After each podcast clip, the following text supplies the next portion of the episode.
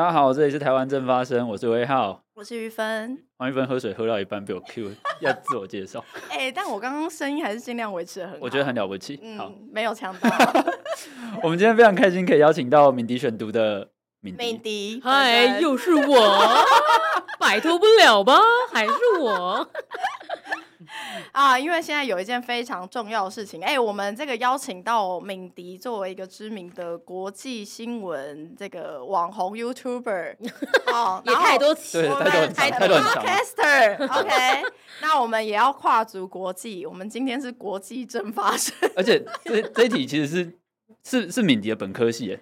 啊，对，经济，对，大家以为敏迪是外文系的，其实不是，大家醒醒吧？这个台湾应该你的你的很多粉丝都以为你是外文系吧？我不知道，因为介绍国际新闻通常都会直觉，应该说他们都台湾是直觉，台湾人是直觉的动物。没有，因为他们应该都会觉得敏迪是英文很好，但不见得是外文系。Okay, 但这个以为通常英文很好就会以为是外文系，哦、这是一个相关联的等号。对，有可能，但我就不是嘛。关在这集下面做个民调，就是看大家。好，如果大家以为敏迪是外文系的，可以留言让我们知道。留言让我们知道，也让敏迪知道，因为他自己也不想去做这件事情。到底这是什么样子的票选？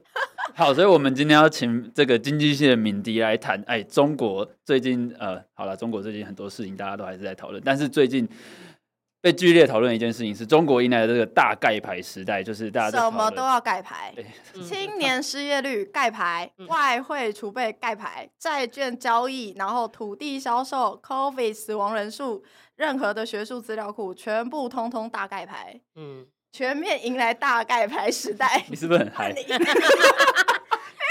因为大大盖牌时代真的是我瞎的票。哦，你哦，你很想要，你很想要，的很精准，阐释一下什么叫大。反正中国盖牌也不是，也不是新闻啊，就是对啊，只是就没有想到是盖的，对，只是没有想到这一次会这样盖。对，而且那个盖盖牌的东西里面，像青年失业率那个是，是他盖牌的前一个月数字真的极难看。其实你说的极难看是哪一个？是官方公布的极难看，还是大家民间民间预估的是？我是看官方公布是二十一点三。你知道北大的教授在官方公布的当天出来说，其实有四十六点五。四十六点，哦，这个我没看到，我靠！哇，提供新知给你。对呀，我收到新知，谢谢。要不要关心一下那个教授还在不在啊？我觉得我们可能无法探知这件事情，因为差不多就是因为那个教授其实应该是讲的蛮公开的，因为新闻不少。然后过没几天，中国就不再公布了，嗯，就不再公布青年失业率了，因为持续飙升。好惨哦，非常恐怖。对，而且那个就是一个一切经济崩坏的源头。等一下会聊到。没错，我们今天就是要来讨论说，哎，现在大家在讨论中国的经济断崖式的下滑，这是很耸动的标题。那想要问敏迪说，哎，中国经济到底发生了什么事情？为什么他们要盖这么多的牌？OK，我们要翻开陷阱卡吗？他们本身就是盖陷阱卡的人，陷阱之一。对，他们本身就陷阱之一。呃，中国经济，我们刚刚已经提到一个最重要的数字，就青年失业率哦。嗯、那官方的上一次公布，最后一次公布的数字是二十一点三 percent，就是青年十个毕业里面也就两个就失业了。好。这件事情其实，在可能三年前、五年前，这是不可能的事情，因为在我自己来，我自己二零一四年的时候，我就是在，哎，那是快十年前了哈，我在上海，已经快十年，对，我在上海那个时候，那个时候真的是，我我我的属下员工是上海人嘛，嗯，他们根本你说一，他不做一，他就做零点五，因为对他来说，他这件工作不用很认真做，他随便都可以转职，随便都可以领高薪，一转一直在升，一直在升，就这个是以前的一个美好时光，嗯，但现以前是一个人可以有两三个工作选择，但十年之后的现在，他是十个人会有两个人失业。嗯，OK，这是第一点。所以青年失业率盖牌已经是是一个非常严重的状态。另外还有一个数字一直在下滑，就是房价。房价除了房价本身下滑之外，要看另外一个数据，是中国现在房地产的投资金额也在下降。很不好意思，我现在手上没有确切的数据，但是很明确的事情是，呃，房地产的投资金额下降，它。其中有个包含就是人们向银行申请贷款这件事，嗯，是变少的。那这你们现在这样听就觉得很直观，就是人们没有贷款买房了嘛？是，就是以前我我我知道是以前中国人他们可能稍微有赚点钱，中产阶级的他可能一个人超爱买吧？对，两三 套火车头真的是对，两三套房的买，然后贷款也不难，在那个时候，但是现在他们缩手不买了。那另外一个是房地产公司在房地产的投资也不做了，不盖了，对，不盖了。不买地了。那在这样的情况之下，诶，大家就开始发现说，整个中国的经济在下滑。又有另外一个点是什么？就是物价。全世界物价通膨的这个年代，中国的物价在下降，房价就是物价其中一个嘛。嗯车价也是。嗯那房价又是你会消费的里面最贵的，但同一时间也是中国经济市场里面大家最爱买的。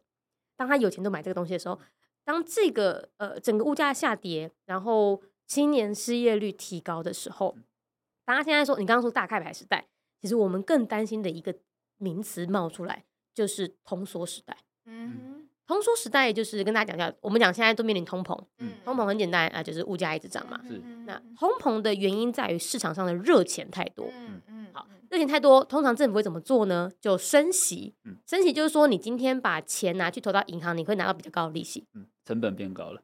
呃，不，成本应该说你获利变高，获利变高。哦，你利息变高，对，就是。今天如果银行的利率大于你投股票会发给你的股息，你是不是就不投股票，你拿去投、哦、投银行了，对不对？存起来，对，存起来之后，等于是央行就就是中国呃，跟着政府就把钱收回去银行体系，市场上就没有那么多热钱。OK，那物价可能就可以停止停止继续飙升，这样对，这是通膨的状态下要做的事情。那通缩就反过来了，通缩就是市场上都没有人要把钱丢进去，所以我们刚刚是不是提到了几个关键？人民不买房了，嗯，他不把钱投入到这个市场买东西了，然后另外一个民间企业也不盖房了，或者是很多烂尾楼。烂尾楼是什么概念？就是我本来要投一千万来盖这个房子，我投到三百的时候，我就觉得完蛋，完蛋，无法回，我周转不来了，我无法回收了，所以我就不投进去了。所以人民不投钱，然后营建商也不投钱的时候，市场上的活水就变少。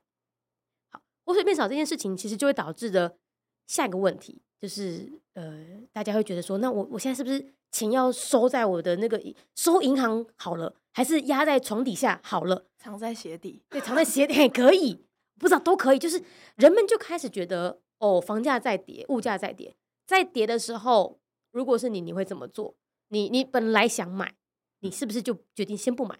嗯，我万一现在买，下个月还有跌，我不是冤大头吗？最大的预期心理是，它在它会继续再往下走。对。会继续往下走。那当所有的人都预期它会往下走，它大家都延宕消费的时候，这个市场会越来越恶化。这就是通缩。所以其实我们呃有一个说法很有趣，就是你宁愿，比如说你要生病了，你宁愿自己是发烧，你也不要自己是体虚。发烧就是你你去那个退烧药怎么买都有，你贴那个那个退烧贴都可以有。但当你今天是体虚的时候，你要治多久？所以、哦、你那个要调很久，因为我看他吃中药是不是？他吃中药调很久，很有感，觉完全懂，完全懂，真的是要调很久。对，所以其实大家都说，你宁愿对抗通膨，你也不要对付通缩，因为通膨是政府可以透过各种的货币经济，我们刚刚说到的提升利率只是一点，它也可以怎么样？它可以把国债，哎，它可以卖国债，就是卖。国债等于说，我人民要付钱给我政府嘛，是一样再次把钱收回来。他可以透过各种的债券买卖、金融交易去把钱收回去。但当今天通缩的时候，不是什么市呃市场上钱太少，我就一我就怎么怎么做，不是通缩问题出在于人民的消费信心，就是大家不愿意把钱拿出来了，不论不论怎么样。嘿，我觉得我那时候看到《纽约时报》那一篇文章，最后写的超好。他说，呃，我们刚才盖牌就是。这个政府，这个独裁政府，他热衷于当遇到了不好的事情的时候，他会掩盖；当听到不好的消息的时候，他会装作视而不见。但没有任何一个独裁者或统治者可以命令人民乐观且有信心的消费，这是最难做到的事情。所以，这是现在中国现在正在面临的，就是大家担心的是，你进入到了通缩，通缩它就会是无止境的。上一个通缩的国家，我们应该都看得很清楚，就是日本。日本的通缩，他们在泡沫之后，因为泡沫跌了嘛，所以日本人民就觉得天哪，完蛋了，我的资产瞬间消失，所以我开始存钱，我开始不敢消费，日本就进入到了负利率时代。嗯嗯嗯，就是政府连就是利率都变成负了，人民还是不敢把钱拿出来的时候，那日本就进入到失落的二十年甚至三十年。所以大家现在担心的是，中国如果真的通缩了，整个巨大的市场不消费的时候，那其实它对于全球全球的影响，可能第一就会是。呃，这个整个经济的活水都停滞，因为极大的这一台经济的火车，它是停下来的。嗯、那其他的人就要想办法自己在其他的火车外面自己去运转着。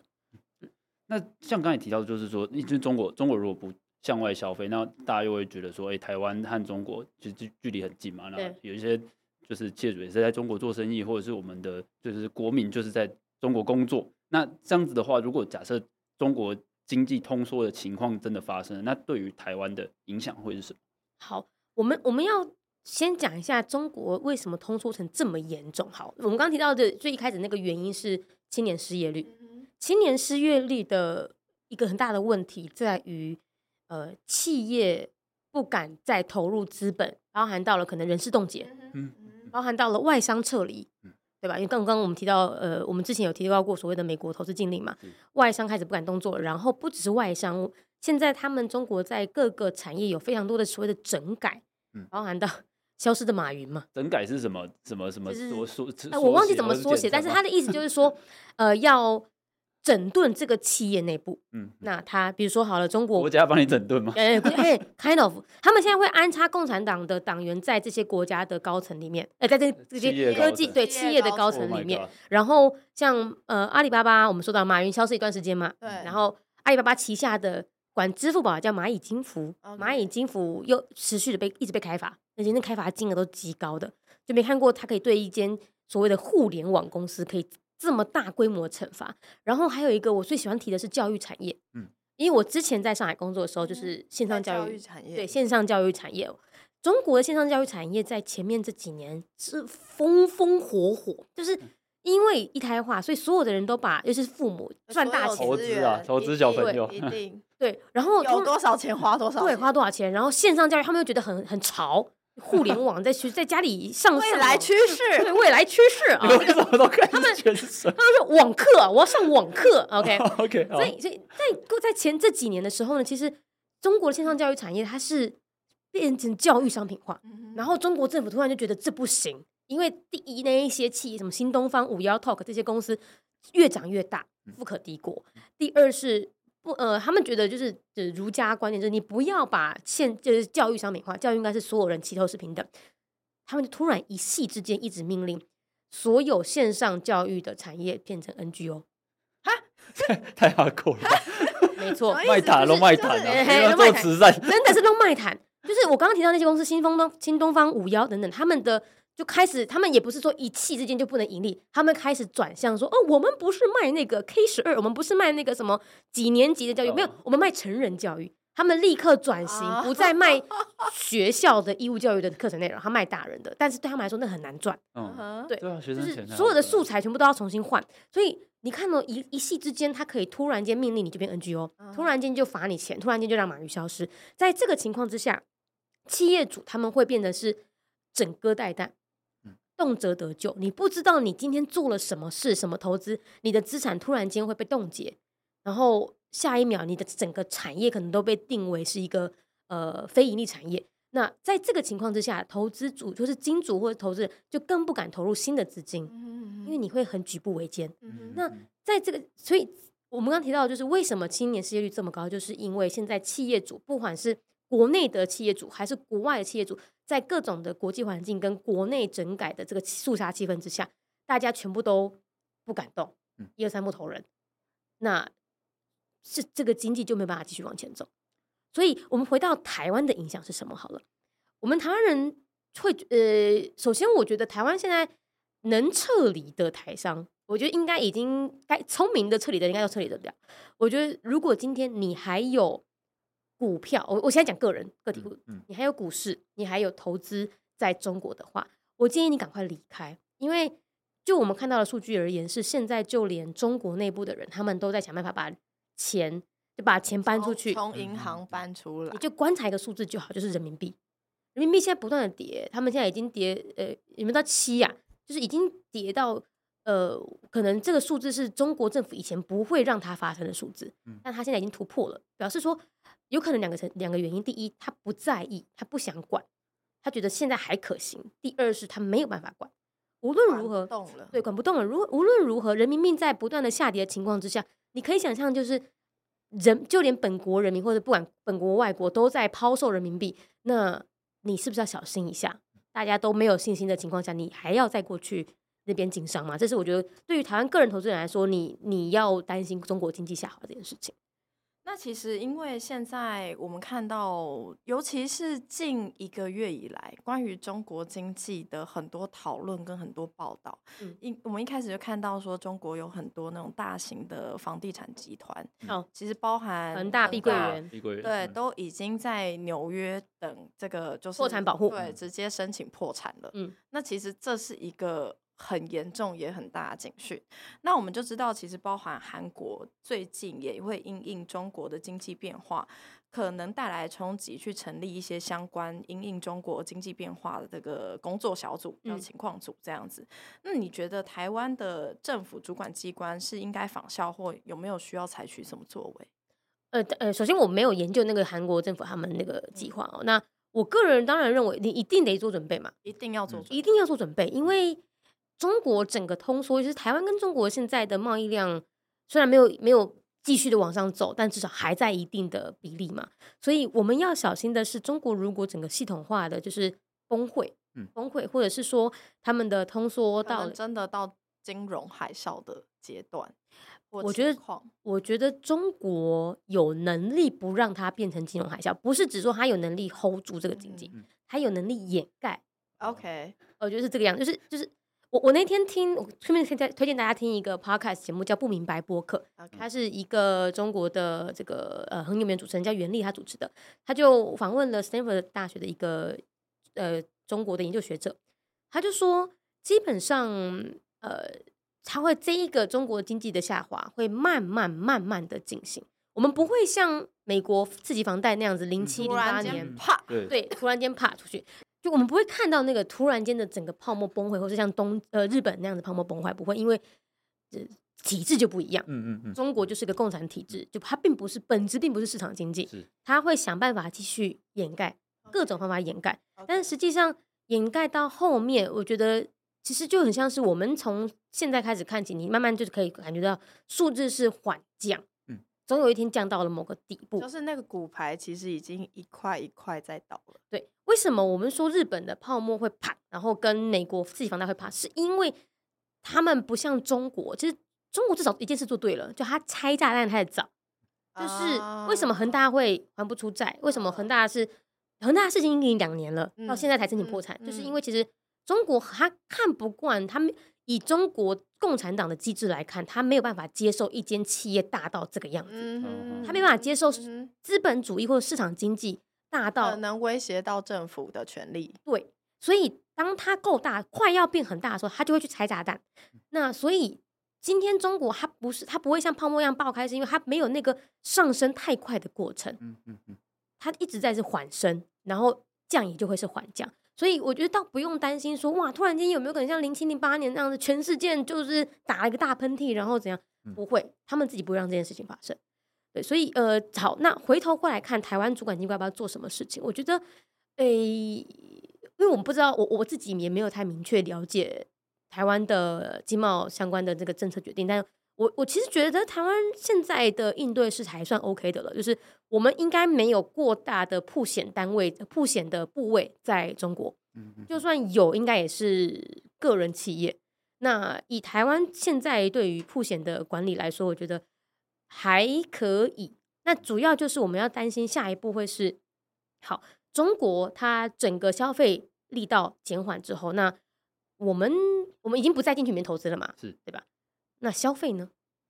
我们现在应该还有很多东西外销到中国吧？嗯哼，那消他们没有了那个消费力，嗯、那这些东西我们要找谁？新市场在哪里？嗯哼，这是台湾政府其实应该要先去预做准备的。对我们，我们不用在意，或者说因为标准不用在意，就是我们已经开始把投资面从中国拉出来了，但问题在于。消费市场，我们还是有部分依赖的情况之下，Okay. 下一个市场在哪？因为已经很明显看到中国市场已经不消费了，人民已经开始胼手自足的要，就是要把钱藏起来，对，要把钱藏起来。所以其实我们根本不用担心说这个中国进台湾芒果，因为反正 中国人可能自己都不一定会去买台湾芒果。对对对，kind of，他他可能嫌嫌贵，他现在 你知道他们现在已经回到了马斯洛的那个底层的几格了，你知道吗？就是基本的，基本的那个就是食衣住行的基本需求。对。对，水果就算了，不然如果吃不到的话。对，因为你知道，对他们来说，他们的暴富太快。嗯哼，那他们暴富那么快的情况下，现在突然间的呃，你看到身旁左右的人，要么失业，要不然就是企业主要公司倒闭什么的，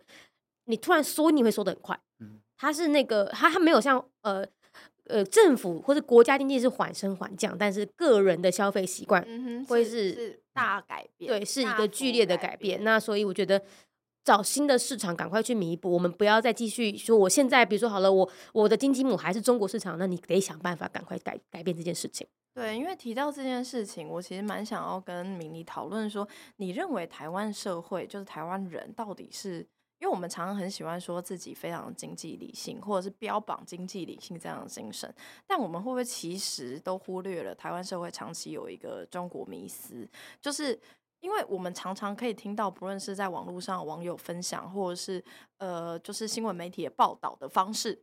他们都会不断的以这个台湾经济好像必须要跟中国经济靠拢，嗯，才会好，嗯、才会繁荣。嗯，那过去当然呃有各种原因，就是有有各种说法啦。应该说啊，因为中国是世界工厂啊，然后它的呃消费市场庞大啊。对。但如果在现在这个情况，就是现在我们看到刚刚敏迪分享的，就是中国经济包含房价一直在下跌，那这个申请贷款数量。变少，那人民也不再投资，那整个进入一个有点通缩这样的状况。那在这样的情况下，我们是不是其实应该要抛弃，就是啊、呃，台湾必须要跟中国经济靠拢，台湾人才有办法赚钱这个想法？你觉得呢？嗯，OK，呃，首先我我我其实回到说，那过去这一句话合不合理？其实我觉得每一句话其实都有在那个时空背景下的合理之处。我们的确，我们上一辈。爸妈就真的是在中国赚了很多钱，有可能嘛？所以那是不可否认的。所以那是他们经验法则，那他们经验法则。对，到现在来看，首先我我还蛮呃不太确定说，以现在台湾的舆论来讲，像你现在这个说法的占比还高不高？这个是我不太确定的。嗯、有没有个？毕竟有总统候选人，社论不只会抽一下。毕竟有总统候选人说要重启服贸。对，对，对。哦，OK，对不对？是不是就以重启服贸来说好了。懂，我懂，我懂。好，呃，回到说，到底我们是不是要摆脱这个观念？当然，应该说，我们看到他的，我就我觉得大家就提一个点，好，也是我我擅长的点。你看这个国家怎么跟其他国家互动？嗯哼，光这一个面向观察起来，就像你今天看一个人，你们是做生意的人好了，你看到某一个老板，他动不动就是跟其他供应商吵架，那你觉得他的生意会稳定吗？就今天。中国动不动就跟其他人战狼外交，嗯，那然后你也看到这个老板在其他地方蛮常倒债的，或者说他他承诺要投资“一带一路”，结果诶很多地方全部都停滞了。常常好像说话不会算话的时候，在这个情况之下，你你在自己做生意，你看人会这样看，那你为什么看国家不这么看？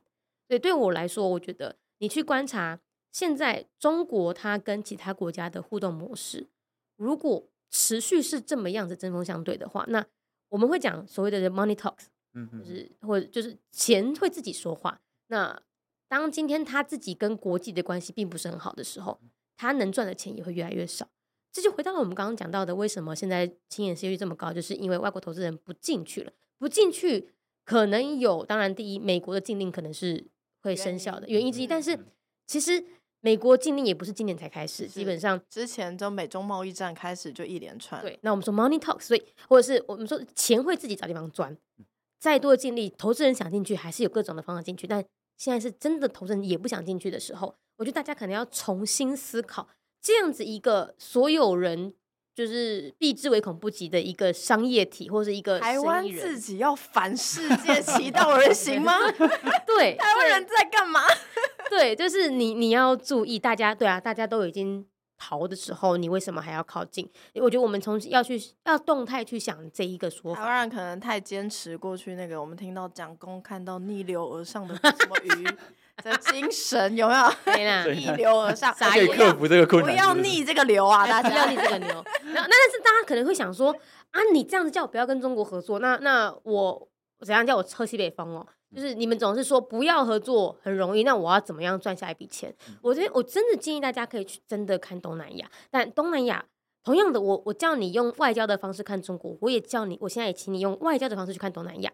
我这一次去美国回来之后，我发现，你知道，因为我们各国记者都会提问嘛，嗯，哦，东南亚国家提问那个底气很足哦。什么叫底气？好，印尼的记者他在问我们在一个议题在讲中美贸易战、中美科技战的时候，印尼记者直接说，呃，不好意思，想请问一下，你觉得？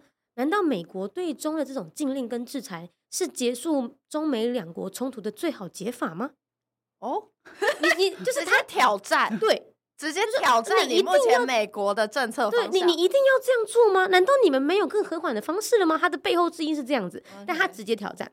然后还有什么？马来西亚的记者，我们有去拜访 U.S. Coast Guard，就是呃海岸防卫队。嗯嗯嗯。好，那海岸防卫队的时候，那个马来西亚记者就说：“呃，这个我知道你们常常会跟我们马来西亚或者是跟谁合作哈，但是我我们要怎么样跟马来西亚的人民说服说，你们美国来我们南海这边就是我们的后院，不是造成更多麻烦呢？”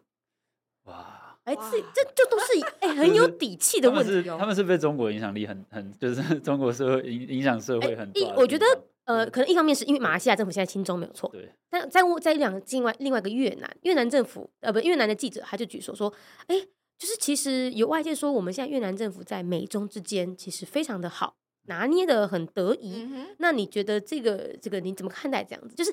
他是很自豪讲这种话的，嗯、所以现在我们不管是在讲印尼、马来西亚，还是越南，还有其他菲律宾等等的泰国，其实他们都还在国际间，尤其是现在中美对抗的情况下，他们很有底气的知道这两边都需要他们。嗯，对，因为其实刚刚会想要问敏迪这个问题，就是我们常常看到台湾的主流媒体或传统媒体，或者是比如说像柯文哲，他就说要重启服贸，就是他作为一个总统候选人，在目前的状况下。嗯我不太确定他是最近没有看一些关于中国经济的最新的新闻报道，还是就是蠢。但是最近一个月没有声音了，最近一个月 不敢再讲。但总之，的确时不时我们可以看到这样言论，但同时我们却没有注意到说，呃，同时监管会也公布了台湾在新南向政策获利，其实在近期是中国六倍以上。哦，这么多哟，我真的我还真的没注意到。所以这就代表说，呃，我们势必要重新去思考说，好。今天我们就用最最所谓的经济理性，或者是绝对利益。我今天就是纯粹利益的角度好了。嗯，我们今天也不跟你谈好台湾主权价值，我们台湾未来，然后这些我们就是商人思维。对对对，我们就是就是商人思维，就是在商言商。就算是以这样的角度，你其实也不应该再期待中国，因为中国的经济就是现在连中国人自己都没有信心。对他们自己真的真的是说。他们知道再也回不去那个美好的日子了，哦、再也回不去了。他们自己已经已经讲到这种程度，叠多叠少的问题而已。哦、那个美好的时光已经回不去，因为呃，再也没有所谓的低廉有低呃低廉的人口红利。嗯、哼哼然后，尤其是我们过去，比如说好，我们看到中国在做所谓的呃绿色能源产业，为什么中国可以有那么多稀土？嗯、就是中国现在是稀土大国，对不对？好，为什么？其实其他国家也有。那、嗯、为什么呢？是因为其实这些稀土开采的过程之中。呃，蛮大一部分会造成环境污染，例如你要大量的去洗呀、啊，去干嘛？去化学去冲，去把那个稀土给冲出来。但因为中国不在意环保，在过去的环境的代价对他们来说就是置之不管，但现在尝到苦苦头了。呃，没有，现在是他们开始，因为他意思哦。呃，习近平现在他，因为他要当新的世界的领导者，哦，所以他开始管了。对，而且他会在在这前几年的时候，在还没有疫情的时候。他会去各个峰会上，比如说气候峰会等等的，他会去跟大家说，没问题，我就是二零三零碳达峰，二零五零碳中和。然后他喊完回来之后，发现其实根本以现状来说根本做不到嘛。他他不他不管现状，他，他会直接命令地方政府要达到这些标准，但同一时间、啊、他又要地方政府继续经济发展。嗯、所以这时候你就会觉得中国地方政府真是好难做。好痛苦，又要马儿跑，又不给马儿吃。对对，所以就是你你说现在接下来好了，中国习近平，我不知道他的决策圈到底怎么样，但是他可能会没有发现说，当他的这么多同时间又要满足国际间的环保议题，满满足其他的交其他朋友的过程之中，会伤回到帮本国的经济，就像帮我们他说稀土，可能接下来就没有办法这么的大量。对自在的开发，那。总之，其实以现况来讲，中国很多的优势慢慢都会消失，因为他开始想要成为国家国际的领导人，他开始要去符合一些国际对他的期待。但当他不符合期待的时候，接下来下一步就是他他他到底要决定怎么做。其实里面有一题我很想要回答，就是关于会不会影响到他的统治权。对，我们一直都会想说，习近平不可能是笨蛋嘛。对啊，就是你看经济这么差，虽然刚才听起来有点。是这个 脑袋的逻辑是没有一致性，但是、okay, 好，没有一致性在于体制跟他想要的东西是冲突的。嗯哼，体制是中国共产党它的这个体制，这个共产体制，它重要的事情是你不能让私人企业或让民间他们有一个自我意识的抬头。嗯，好，可同一时间你又有他们经济发展，是经济发展，企业就会壮大，人民也会有钱，拉起来之后，他们就会有自我意识。那所以今天等于是他非常的矛盾。我们一直都想说啊，会不会习近平的执政团队真的其实很聪明，他们知道怎么应对现在的经济通缩，他们会不会总有办法的？实际上，就算有办法，可能在体制面让共存党继续存在的前提下，这些办法也不能让它实行。就是它是一个极大的冲突，最终这个冲突都会还是会收拢在它是共产体制。这个体制下，他们不允许这些都事情发生，就手段跟目的是一个空集合。对，哇，我讲了一个很很理科的一句话，哇，我靠，你这个你这自己也太快称赞自己了吧，很理工人呢。好了，可以了，称赞太多了，但的确这句话很棒，是不是？它是空集合，让你拿回去你的节目用。要注明是上台湾正发生的时候谢喽。但就是这个样子，嗯、所以你说团队再怎么聪明，我觉得总有一天会碰到，就会撞到墙。然后我再跟大家讲最后一个，我在那个不明白多课里面听到的地方，他说，在二零一四年的时候，有一个中国的经济的学者，在二零一四年经济正好的时候，他就一直唱衰，唱衰，唱衰，唱衰。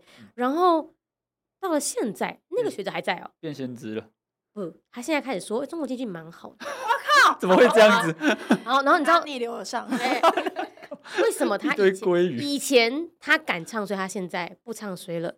因为他现在不敢了，就是他变得不能讲实话了。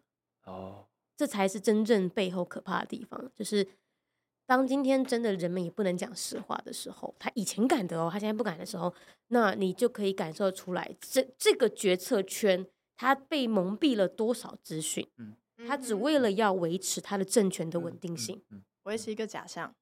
对，那至于你问我这个假象可以维持多久，我不知道。但我觉得我们刚刚应该有提到一个点，就是他要么他不作为，对不对？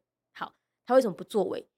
就是因为在呃，应该在《纽约时报》还是在各大外媒都有提到说，就是因为他们认为现阶段经济并不是习近平政权的首要之务，国家安全才是。维稳才是，这就是为什么他呃，外媒是用不孕不火来形容他们现在对于经济下滑的这个状态。嗯，他其实还有很多事情可以做，但他没有。所以我觉得再次回到我们说的 Money Talks，就是你看到了他他即将不作为的时候，你大概就可以预见他会继续下滑。那你还要继续往前冲吗？对，这是一个巨大的事情。对，也是希望说接下来大家。可以继续来关注说中国经济的状况，那当然也希望说台湾的主管机关可以留意到这件事情。那对于相关的产业也好，或者是可能受到冲击的社会的面向，可以预先做好准备，这样子。哎、欸，我们这个节目是怎样？主管机关会听到是不是？可以呼吁是不是？啊，我们希望呼吁听众朋友啊。哦，哦，这样子要哦。我们是民民主社会，这是一个由下而上的政策意见的形成的过程。我以为我们可以直达天听，哎，啊、我们希望未来可以。这几边干相公，那你就再一次从政了你。哦不，我现在是一个幕后幕僚。哎，瞧你现在多自由的呢，是不是？一直呛你，不是？那我觉得其实刚刚敏迪提到一件非常重要的事情，就是今天。呃，虽然刚刚有提到说，哎，中国经济未来会不会崩跌，会不会有金融海啸？那的确就是因为它就是一个过去是一个，应该说从过去到现在都是一个政治力高度强力介入的经济环境。没错，也就是说，就算中国经济不一定会崩跌，但是整个政治经济的环境是不可信任，而且连中国人自己都没有信心。现在中国在迈向一个通缩的时代，中国人自己都对自己的市场、对自己的经济环境没有信心的时候，我们台湾人是不是应该要去思考今天？你难道会比中国在重庆住在重庆市的人更了解现在中国地方政府发生什么状况？中国地方政府有什么的财政困境吗？你不可能。嗯，那你在这样的情况下，我们如果自诩为以为一个啊，你就是在商言商、经济理性的情况，那我们难道还要那么在意台湾的不论是投资的金额，或者是我们整个外销，或者是我们的经济，是不是？还要继续跟中国绑在一起，我觉得这真的是值得大家好好扪心自问的问题。好，嗯、而且我觉得，呃，就从我这一次去美国回来之后，其实我可以从各国记者都听得出来，是他们也正在想办法的。我们不要讲。真的是所谓的脱钩，而是他们离中国，他们没有，他们没有到那么记者哦，你知道讲的都很隐晦哈，就是他们表达是说，现在大家就所谓的多角化了，嗯，然后呃去风险化，嗯，就是鸡蛋不要放在同一个篮子里，对，然后台湾人不要再继续把鸡蛋放在同。我跟大家讲，就是这次唯一一个非洲的记者是来自加纳的主播，加纳其实算是西非国家里面算相较有钱的了，嗯相较发展不错的，那他们现在在。评估就是“一带一路”这件事情对他们来说真的是好的吗？哇，连非洲国家都在都在评估这件事情了。对，那他也很坦诚。那时候我在专访他的时候，我其实有把这支影片放到那个我的 Instagram 上面啊。然后我在问他，我说：“哎，那你们怎么看待‘一带一路’？”他说：“你们不要忘记，非洲国家的确需要这样的帮忙。”他很坦诚。那那所以今天当真的有人要帮我们的时候，我们当然会很愿意。但是今天我们发现，哎，中国本来说要帮我们，但后来他发现他。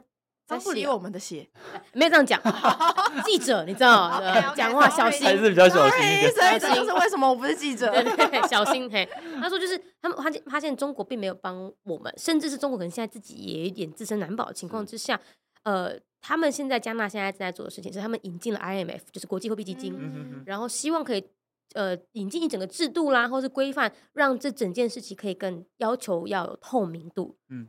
就是如果透明度出来了，他们才愿意接受这样子。所以其实非洲国家他们还是需要这个资金，可是他们现在开始懂得说 keep eye open，就是你的眼睛睁大一点，然后整个透明度要有，我们才敢拿这个钱。要懂得保护自己。对，所以我今天我不会坚决的跟任何台湾人说，你不要去中国投资，你不要在意中国市场，没有，但。